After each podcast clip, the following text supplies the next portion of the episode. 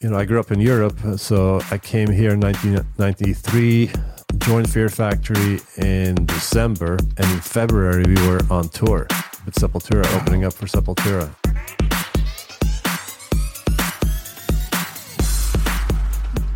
Thank you for joining us and welcome to the Focusrite Pro podcast. This is a mostly bi monthly show where we dive into the cutting edge technology behind professional audio products. My name is Dan Hughley, and on the show today, I'm joined by veteran musician Christian Olde Wolbers. Christian's credits include playing bass for Fear Factory, Powerflo, Violence, and countless others. We'll discuss trying to turn Mr. X to the Z Xzibit into a metal artist, having your influencers become your peers, hunting vinyl records while on the road, and a whole lot more. Welcome to the Focusrite Pro podcast. You are a guitar player, a bass player, a vocalist, and you've been in some of my favorite bands, including Fear Factory, Powerflo, Violence, Arkaea, and a lot more. I think I recently even saw on your Instagram that you're in the studio with Xzibit. You played with the likes of Korn, Zakk Wylde, and Mike Bordin. And all of this has taken you around the world. What first brought you to work with sound? I think it all dates back to, uh, well, hi, Dan. Nice speaking with you on this podcast. Yeah, nice speaking with you as well.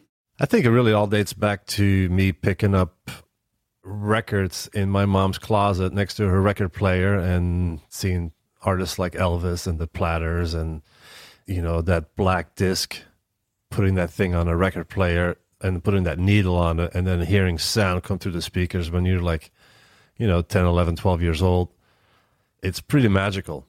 And you know this this magic happens. How does sound go through that little tiny little needle into those speakers and it sounds like that. What is happening? You know, it's so magical when you're, and this is you know, 1976, 1977, something like that.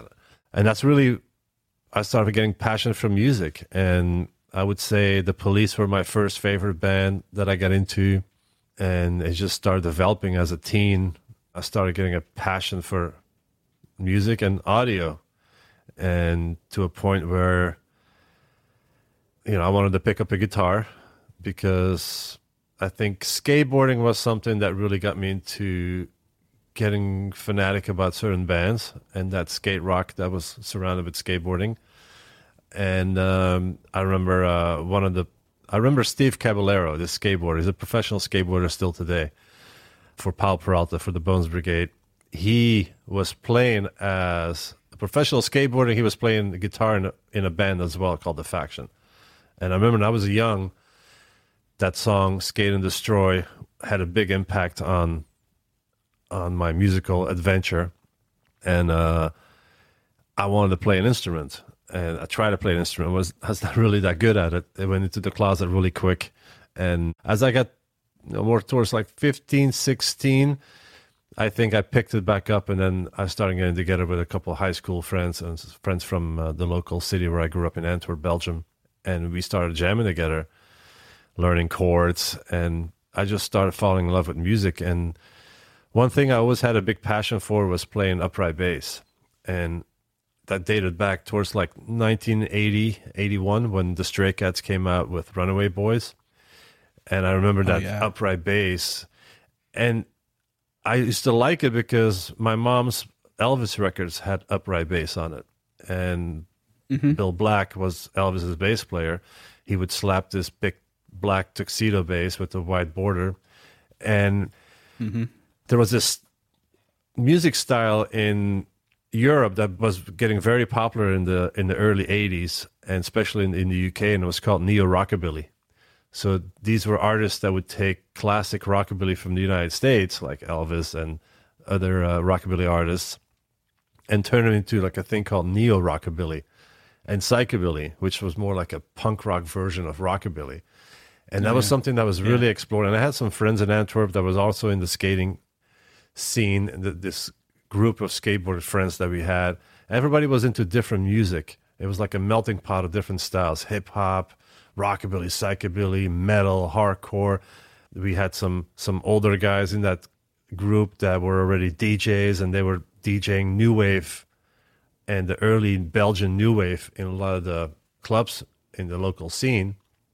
So there was that style of music, like Front 242 and the Neon Judgment and there was these early 80s electric artists that were doing very electronic music with Roger Linn machines and you know the for the very first MPCs and and Oh, yeah. when MIDI was first becoming a thing. so there was a lot of different styles Mm-hmm. of music in this in this circle of skateboard friends that I had. So I was introduced to a lot of different styles. And it was one of those things like, you know, I wanted to be involved with everything. And I guess it's Mm-hmm. when you're so young, your attention span is a lot shorter. So you're jumping around. From, oh, I like that song, but I like this music too. I want to, I want to be a punk rocker. And then you, and then you started getting into playing guitar, and it turns into you start appreciating trash metal, and then I became a trash metal artist. So it, it all kind of like you know, when I was young, I did like a lot of different styles of music, and it was just very difficult just to stick with one thing. You know, I liked it all, and Yeah. I wasn't just into one particular style. I was a little bit of a melting pot, and that was because of skateboarding. There was all these different people in, in this group of skateboarding friends that like different styles of music. So that was really how I got into the passion for music. It was actually because being a being a skateboarder, the music was such a part of Yeah. that whole culture. It was like colors, like how you're a painter. Everybody paints, but everybody Yeah. paints a lot of different styles and different artwork. It's so the variety is so wide. I can relate to a lot of what you just said there. You know, I first of all with upright bass, I love the sound of an upright bass. I love watching people play upright bass. I had the luxury of having an upright bass player play on uh, an EP that I was on, and that was just my favorite session, just because I just loved the tones and the sounds. Yeah, I got a few sitting right here. nice. You can probably see it. The listeners can't see it, but see, you can see it. oh man, you have that. There it is, the tuxedo bass. You've got yeah, it. I got one. Oh, that's incredible. Yeah, I just love the sound that comes out of it. You get the the low frequencies that you get. I, I feel like you can't get that with uh, an electric bass. And then some other stuff, you know, vinyl is something that I just absolutely love. And to tie that in, um, I, I love listening to vinyl, but I only buy things that I really like. And to kind of tie in with your uh, what you said about different musics and skateboarding, my record collection is all over the place. I, I don't have one specific genre. I have things that sound good to me. That's when I buy music these days. You know, we get everything on Spotify with a subscription. We can we have access to everything. But the stuff that I buy is stuff that I really like. And I have from hip hop to metal to just good classic rock and kind of everything in between. So I, I feel like we kind of had that same upbringing where for a long time I felt like I didn't have an identity because I identified with so many different cultures and groups uh, music wise and that really made me who I am today and I I don't even care anymore. I love everything. You know, I listen to you know, I was a big fan of Fear Factory when you guys uh, came out and then you know, like I mentioned, Xzibit. I'm an Xzibit fan as, as well. And then, you know, your work that you do with Powerflo is fantastic and it's all different and it's all music that I like. And I feel like that's my identity is all of these different types of music. And I guess uh, you did talk about some MPCs and things like that. Music that's performed is really what I'm into. You know, live live bands like hip hop music with live guitars and live bass and live drums. That's I'm really into that. You, mentioned a little bit, but who who were and are some of your main influences? Well, I think in the different styles of music, for instance, in hip hop, some of the bands that an artist that really had a an impact on me because you know vocally in hip hop everybody's voice has a has a tonality to it and the way somebody spits and drops their rhymes there's a tonality to their it's like their instrument the way they sound and like you were saying like you know Sure. for instance Xzibit i think he has one of the most powerful voices in that in that genre to me he is oh, like a metal guy you know because he sounds deep he Yeah. it's a lot of power. There's a lot of weight to his voice. It works great over over metal. Yeah, he's really cool. He's got a big personality. He does. I, I I got to meet him several years ago, and yeah, yeah, he was just a, a great guy. I've been talking to him about dropping him a, a really cool metal song, and, and he's like, "Oh yeah, Rage Against the Machine. No, no, I'm gonna drop your real metal track. not you know, Rage Against the Machine is not so metal. Oh, like the really hard No, shit. no. You know, yeah, it's gonna be hard, Looking at something more like Body Count or something like that. or even harder than that. You know, I, I really Nice. want. I really pictured him being on top of something really hard. he's got that grit in his voice, He and does. he's got he's got that power in his voice. I, I think Absolutely. I think you two working together on that. I can't wait to hear it. Actually, Cypress Hill was another big one, and, Oh, and yeah, sure. NWA probably. I Yep. appreciated Public Enemy, but I was not the biggest fan. but I did appreciate Chuck D's voice, and the same thing, kind of like Xzibit. There was a lot of power in his voice. But um, you know, I, I grew up on, on a lot of punk and and um, and hardcore music as well, like bands like uh, Sick of It All, you know, Leeway, Biohazard, all those bands, and Cro-Mags, all coming out of New York. Yeah. All those bands uh, had a huge influence on me. The thing about hardcore and punk rock was always very honest, and there was no thrills. You know, there was, there was there was no facades. Hardcore is just hardcore. You don't look like, and that was the one thing about metal that it, th- there was some metal that I really liked, and some metal that I never really got into, which was the Dungeons and Dragons metal. You know, when people have wear all leather and and the spikes and the makeup, and I wasn't so much into that. But I wasn't into like a lot of heavy stuff, which like there's some death metal like Napalm Death and bands like that I was really into. Yep. And really, it's just you know all these different influences really shaped. 'cause, I mean, it's like it's something I said for years and years. Music is like food, and it's something you need every day, but you don't need pasta every day.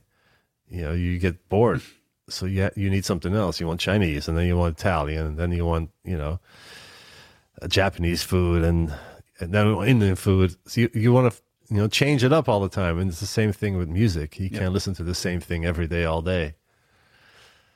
Yeah.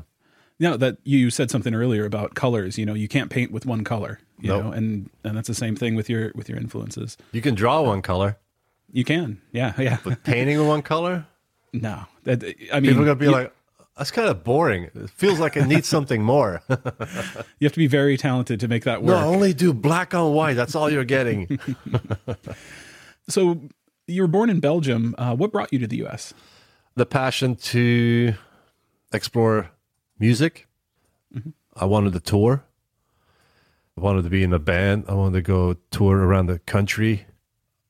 I think when I got a first taste of being on the road in Europe with American bands, that's what really did it. You know that that when waking up in a different city every day and it starts all over. Set up, Oh yeah, um, Yep. going to the venue, get breakfast, shower, that routine, you know. And then the, the, the afternoon starts coming, the excitement starts happening. You get sound check done, people start showing up, and then if you tour a lot and you go over all over the world all the time, you start having friends all over the world, and then they show up, and then it's like the perfect summer vacation. yeah, yeah. You, you catch up with your friends, right? catch up with friends and make new friends. Every day you're in a different city, cities that you might you probably never been to. You know, you're like, oh fuck, this is the first time I'm in Prague. Wow, this is Prague. and then the next day you're in Munich. And the next day after that you're in Sweden. You know, it's like Yeah. it's pretty amazing. And you know, I grew up in Europe, so I came here in 1993, in November 93, joined Fear Factory in December, and in February we were on tour with Sepultura, opening up for Sepultura in the US. Had you already been uh, in in communication with the people from Fear Factory No. before you moved over? I got- it just within one month. I got yeah, I got introduced. I bumped into Wow. Biohazard, which they were recording in uh, Los Angeles, Mm-hmm. and I knew those guys from meeting them in Europe, and uh, they're kind of like, "What are you doing here?" I'm like, "Well, I'm just on vacation." They're like, "What?" I'm like, "What are you guys doing here? You guys from New York?" Like, "Oh, we're recording here." I'm like, "Oh, wow."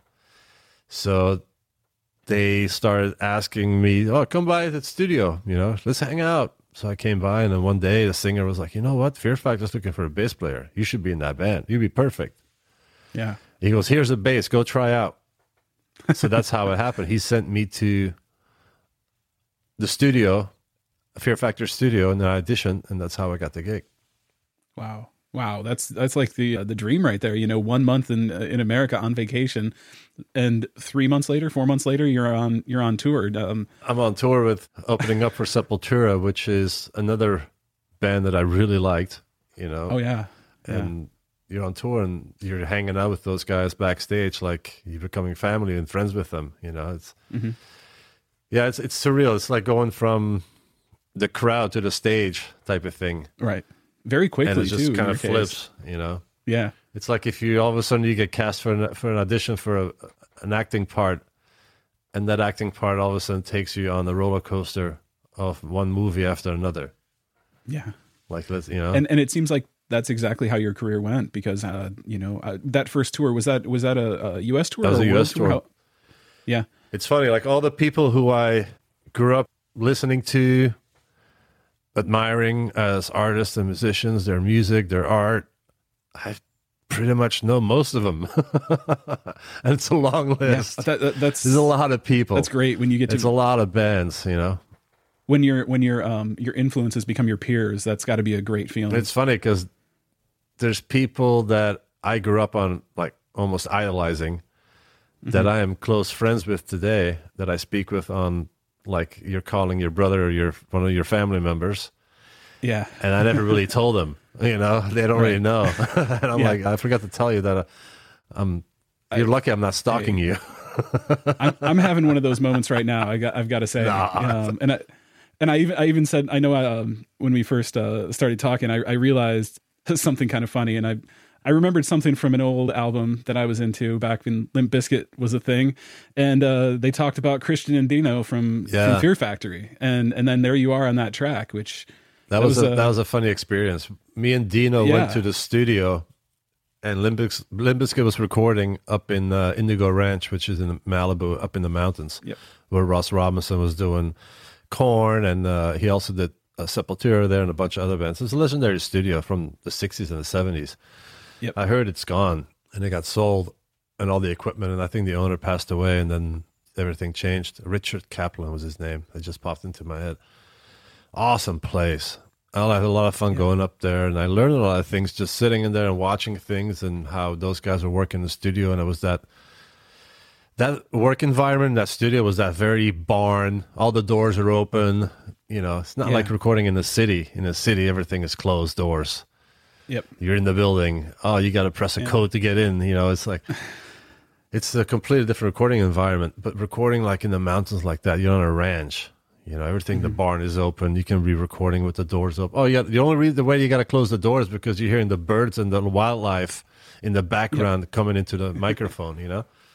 Sometimes that works though depending on on what you're doing you know. I've i've heard of some very unique recording techniques like Daniel Lanois always removed the glass between the live room and the control room when in his studios. Wow. so he could be kind of in the same room as as his artists. And and you know uh, the place that you're in really makes a big difference. And yeah the indigo ranch that is legendary. And Yeah, i think that was the Dylan track all these people like were in there, and yeah.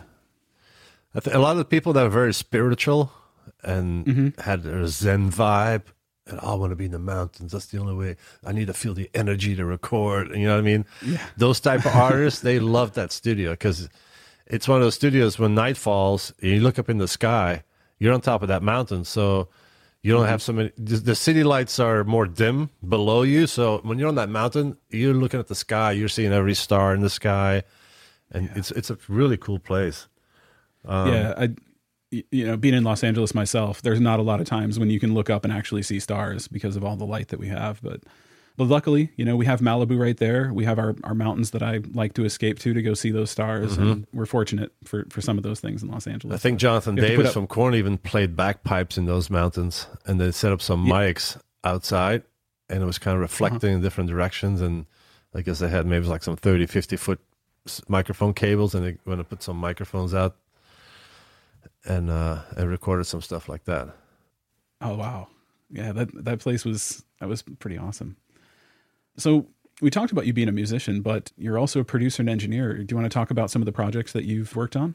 I um yeah, I basically I didn't really get into producing just kind of okay, I'm I'm a musician and now I'm going to start getting into producing. The, the way I got into producing was my passion for hip hop at that point too. Growing up with MCs and people who are DJs and in the hip hop scene because of skateboarding. Later on, some of my friends they became beat makers and they were MCs. Mm-hmm. And one of my good friends was a world champion you know, scratch artist, like when they do those world championships for scratching. So I don't recall it was DMC or something like that. Or so I had a lot of friends in that that influenced me as well. And you know, sometimes they would ask me, "Hey, why don't you come play bass on one of my tracks? Come play some guitar or something like that." So I started playing a lot of hip hop songs, Nice. and that led into me getting, especially with DJ Muggs, he was one of Oh, the yeah? first ones to really pull me into a studio and wanted me to play bass and guitar on some of his tracks. And I always kept seeing him work the keyboard, working the MPC. And then somebody else who was a big influence on me very early on was Alchemist. Alchemist was a Mm, yeah. protege of DJ Muggs from Cypress Hill. Yep. And I used to see Alchemist work the keyboard, and he would just sit there, and in five minutes he would press play, and he would you'd be banging your head to a beat that he just kind of like sucked out of his thumb in like five minutes, and that thing was banging, and I'm like, holy moly!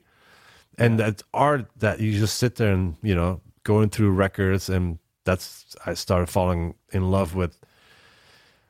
I would go on tour, get in the hotel room, get the yellow pages out. This is in the mid '90s.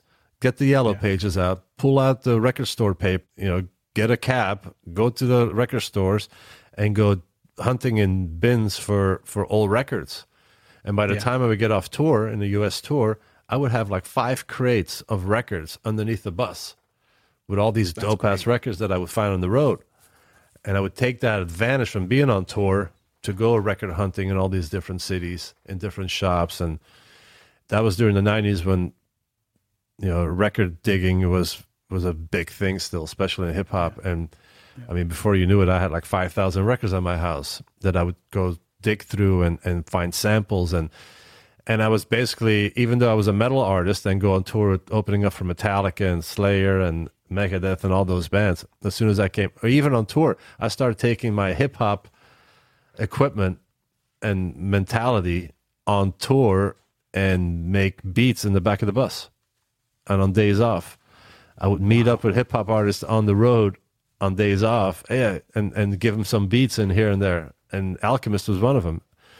I would stop in Detroit and meet up with Eminem's crew and the D12 guys and mm-hmm. some of their producers and DJs and go hang out with them. And they're like, and I'm having long hair, look like a metal guy, but I was making beats and they were kind of trip out on me like, wait a minute, you're playing the some Michigan auditorium, 5,000 people. Were you playing there tomorrow? No, and they would trip on me, see me sing there and pulling out an MPC. I got some beats for you. And they're like, wait a minute. It's like, Wait a minute. imagine if Tom Araya from Slayer walks in, sits down and pulls out an MPC and started playing you some beats that he made. You'd be like, what the hell? And that's kind of the vibe, you know, because they knew I was like a metal artist, but then Yeah. you know, I, I never forget walking into a studio one time, working with a hip hop artist, and um, he looks at me and he goes, "See that guy right there?" And there was some guy walking through the studio, and he looked like the plumber. Like I thought he hmm. was there to fix the plumbing. That's what he looked like. He looks like the guy from Rooters, you know. Yeah. And he goes, "See that guy? He makes a lot of Ice Cube's beats." I'm like, "Get out of here!" That guy? Dude, he looked nothing like a producer. He looked like Yeah. the plumber. And I'm like, "You got to be kidding! You're making. You're like, you, you're lying." And you got no, that really. He made all those beats, famous Ice Cube beats, and all these songs. I'm like, "What?" So you never Right. know what they. You think producers look like? You know, the hip hop the hip hop producers from the '90s is a different thing, like Just Blaze and all those guys, and yeah, they, and you know, Jelly Roll, uh, Battle Cat. Yeah, they're all pro- you know they look like MCs, but once in a while you see some producers out there, and you don't know what they look like, and they don't look like musicians at all. They look like someone that No. works at Home Depot, and they're making some of the most amazing beats. I have a I have a couple of coworkers that I can fully relate to. I have one one in particular. He's a, a fantastic guitar player, and we have something uh, Novation. One one of our products is a circuit. yeah, So at, at the beginning of all of the the COVID stuff that we're all still living in, we did a, a circuit jam with all of our product specialists. And you know, there's this one guy. He's a guitar player. Guitar player. That's all I you know. I pigeonholed him. That's that's who he is. And then he comes out with this circuit and makes this beat that I'm just like, wait, you were given these samples five minutes ago, and you were able to within seconds live on uh, live on a live stream able to put together this amazing hip hop track. I was like, wow, I fully underestimated this guy. And, and and like you said, you know, he could work at Home Depot or you know, he could be a guitar center manager or something like yeah. that. you never know. But yeah, you, you never know. And um, yeah, that, that's incredible. Along with all of the the music stuff that you do, um, you had a show on on Dash Radio. You want to tell us a little bit about that? Yeah, that was around 2016, 2017. One of my friends was given the opportunity to start a uh, a whole radio platform, and it was called mm-hmm. uh, Los Anarchy Radio at the time on Dash Radio, and it was an entire platform with like probably like seven or eight shows. There was a collage of friends of ours, and we all started our own shows. Some people were doing were teamed up with two people on one show, and some people had like four people talking hosts, and but I was just kind of like a one solo thing doing it here at my house and since everything was pre-recorded, I never done anything like radio shows or podcasts or anything like that.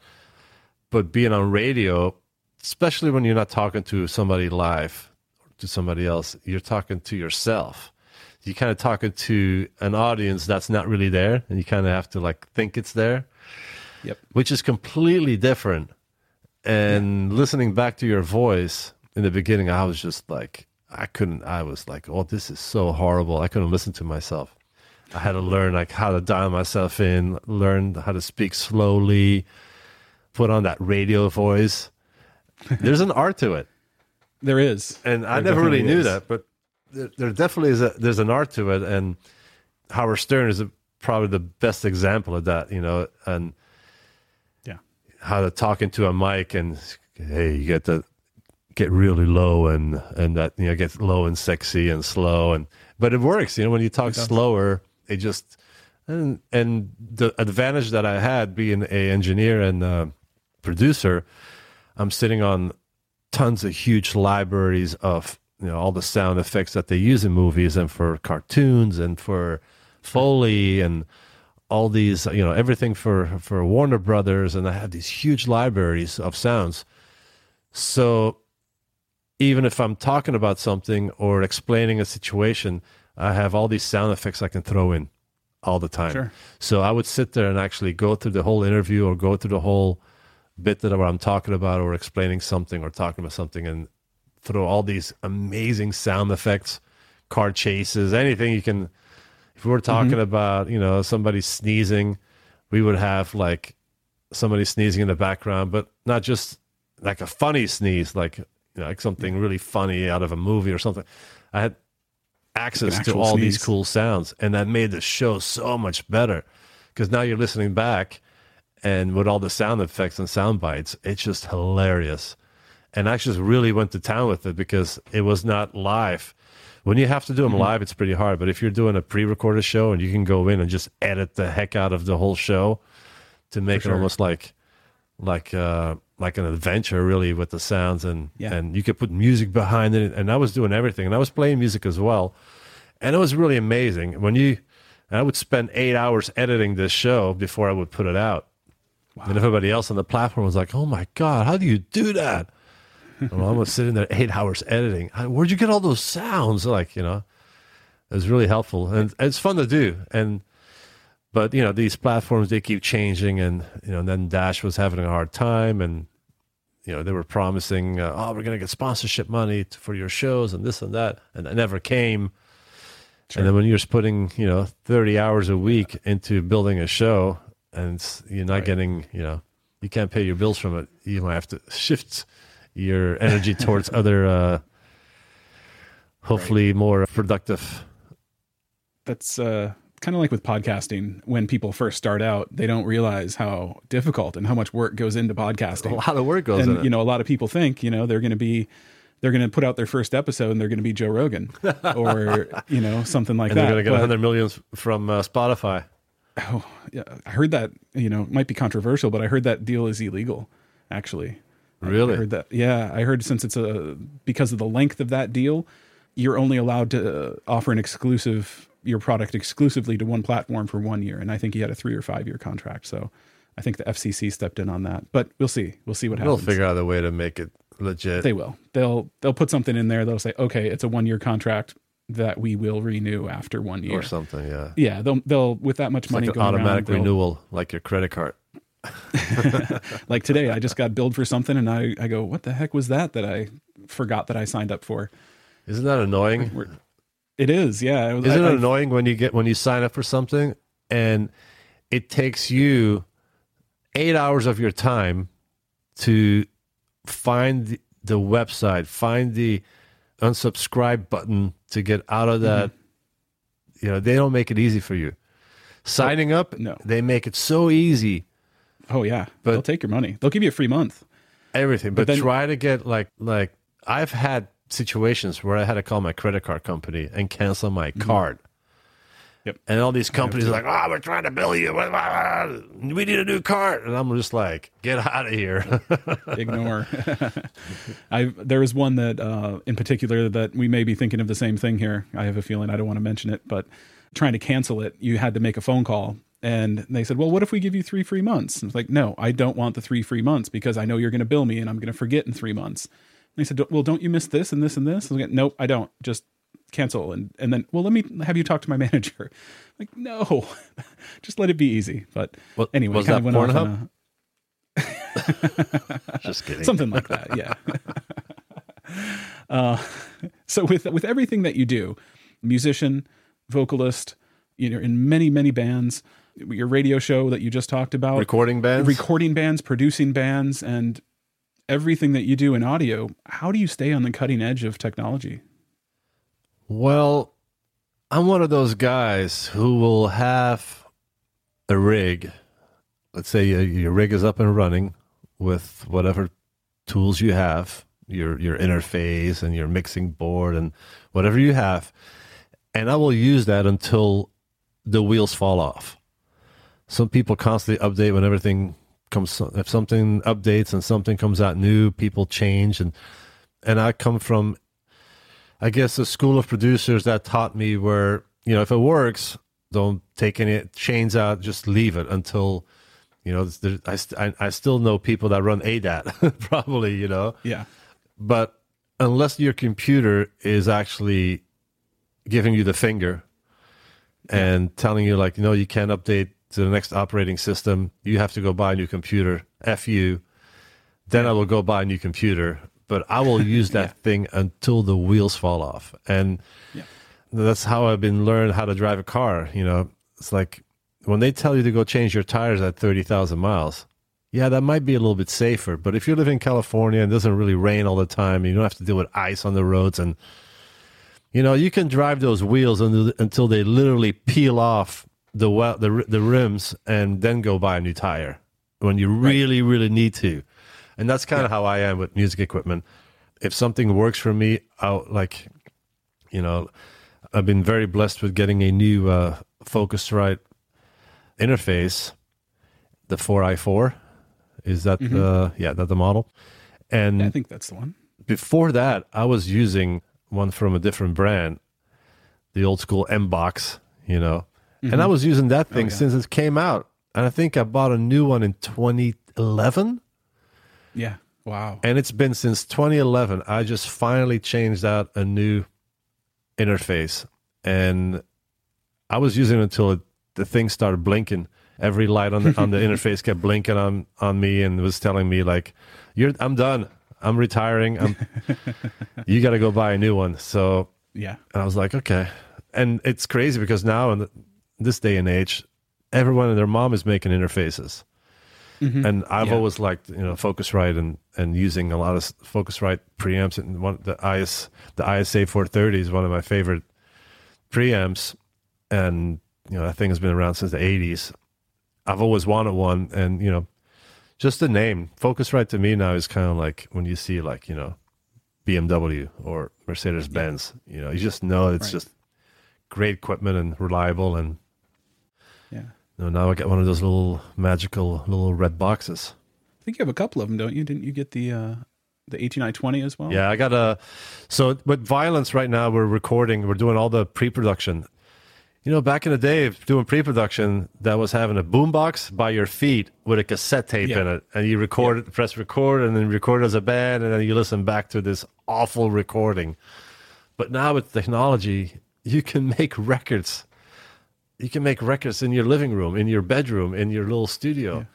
I'm not Yeah. saying, you know, records to where you want to put these out, but you can get really close to making amazing. If you, that's where the skill set comes in, you know, because Mm-hmm. it's all how you use these tools. And if you know how to use them, you can probably make better records than some people that use really big studios. And you get pretty close. And if you're, you know, smart and using the technology out there, there's so many ways around everything in this day and age.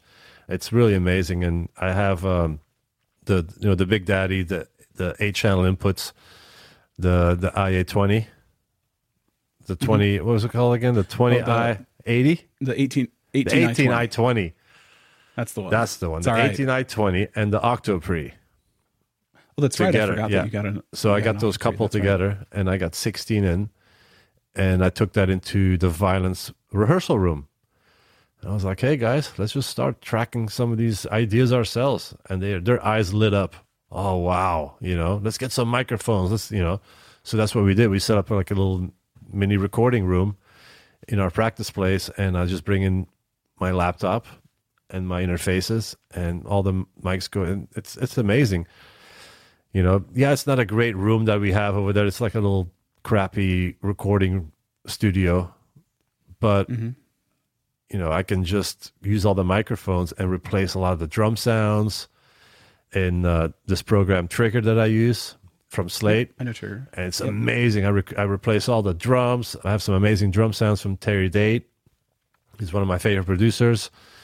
And it's so awesome. You can make your demos sound like records kind of getting a glimpse of what it's going to sound like or what it's going to be like. And and now in this day and age you can use a lot of these templates from these sessions that you start. You know you can keep using them until you're actually in the studio doing the actual recording. And then just you know go back and re-record this and re-record that. You might be able to keep some of the things you were doing in pre-production that came out amazing or you captured a vibe or something that it's hard to recreate in the studio because that mm-hmm. happens sometimes and you're able to use that. Just make amazing i just go by it's like making a pizza. You need a really good crust to make a good pizza. You can't make good pizza if you don't have a good crust. If you have the best toppings in the world and you have a shitty crust it's still going to be a shitty pizza. And it's kind mm-hmm. of with music too. For especially for our band being on the grit being on a click track is very important. And once you're on the mm-hmm. click people can come in and redo their parts over and over and over again until everything is you know and that's we when i create a tempo map with all the different tempos and everybody has that tempo map and when they listen to that click you can mm-hmm. hear the song you know because mm-hmm. your song is when you hear the changes in the tempo map you can hear the changes in the song and and then you live with that click track and you put your parts around that click track. Everybody comes together back in the day when you lay down the drums in a studio that was it you can't change them you lay them down No. that's not the case anymore now you can go back you can in and things. that's the great thing about having you know pro tools or logic or any of those recording devices these days it's Yeah, you can create a grid and quantize to it, and Exactly, and that's what, with Vio-lence. And you know, we're building a bunch of songs, and I already have the singer coming down today. He's going to lay down some scratch vocals already, and Cool. he's more prepared than all of us, which is kind of rare. that's great.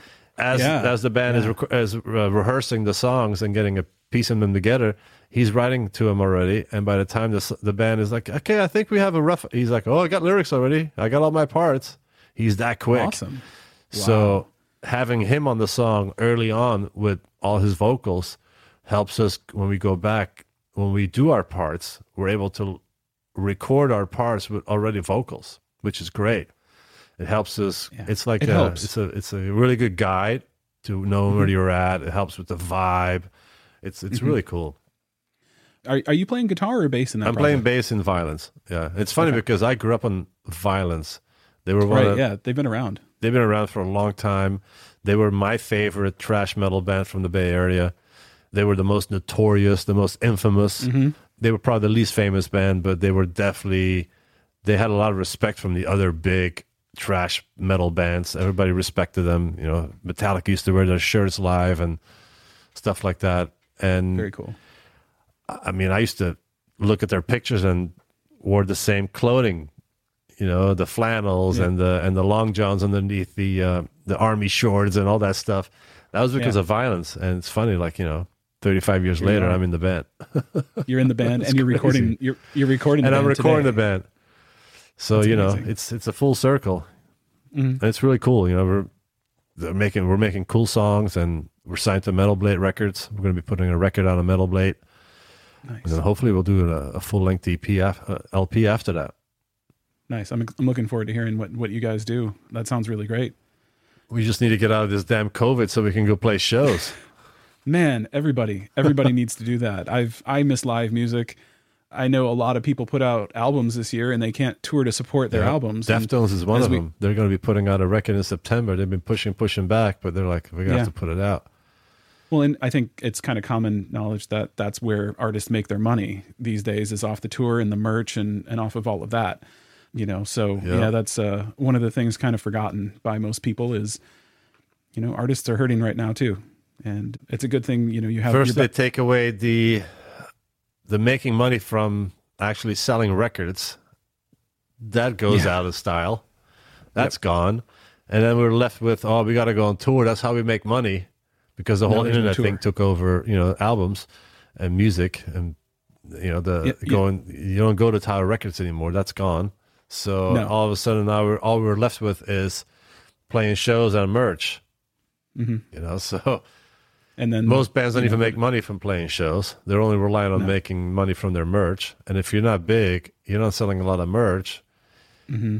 You can barely maybe get gas money from from playing a show Yeah. and selling a merch. Oh, we made it. We Yeah. sold enough T-shirts tonight. We have enough gas money to get to the next show. That's the Yeah. that's the reality. I've heard artists tell me that you know they'll they'll go on their tour and then they'll end up either breaking even or losing money Yeah. because you know the artist themselves will take a pay cut just to pay the crew, so the crew gets money. yeah. You know because they rely on that. And the hall takes thirty five percent on your merch. Oh, That's wow. their merch fee. You know. Oh, you sold See, $100 worth of merch. Well, we'll take thirty five dollars of that. Thank you. So now we know why T-shirts are at concerts are forty dollars. So everybody gets their cut out of it. Well, yeah, because the hall fees are so through ridiculously through the roof. It's Mm-hmm. Well, Christian, before we wrap anything everything up here, is there anything we didn't cover? Anything you want to plug that you you have coming up? You want to talk about your projects? Well, we got a Vio-lence record that we're working on, um, projects and stuff that I'm involved with at the moment. Um, we're still doing Powerflo. Mm-hmm. We uh, just got announced on uh, on Hellfest for 2021. Nice. Hopefully next year won't be can- getting canceled either. Um, yeah, so Powerflo we're making a new record. Vio-lence is making an album. I've also sent two songs into um, Jon Howard from Arkaea, and um, we're planning on making some new Arkaea songs.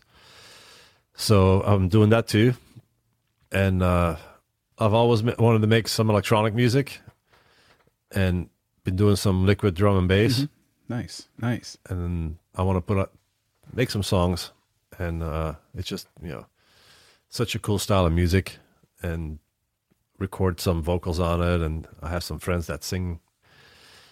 So I'm doing that too. So yeah, there's a lot of music in the works again, and because for a little while I was kind of like falling a little off the off the wagon. Putting we're gonna put all these records out hopefully this year, next year, and then hopefully by then this whole COVID thing will be a done deal so everybody can go back on the road and we can start promoting these albums and go tour and that's the big uh the big plan I really appreciate your time here on the Focusrite Pro podcast. I've really enjoyed this as a fan of the music that you've created throughout the years. Christian, thank you so much. thank Um, you so much We'll see you soon and uh, keep making great music. absolutely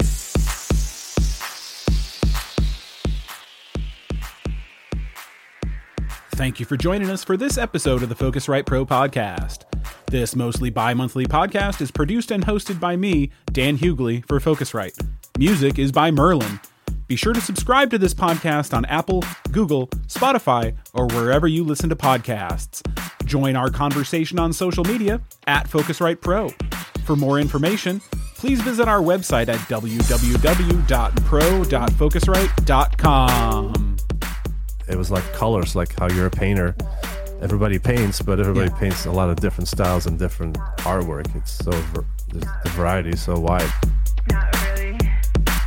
Not really. it's something I said for years and years. Music is like food, and it's something you need every day, but you don't eat pasta every day. You know, you get bored.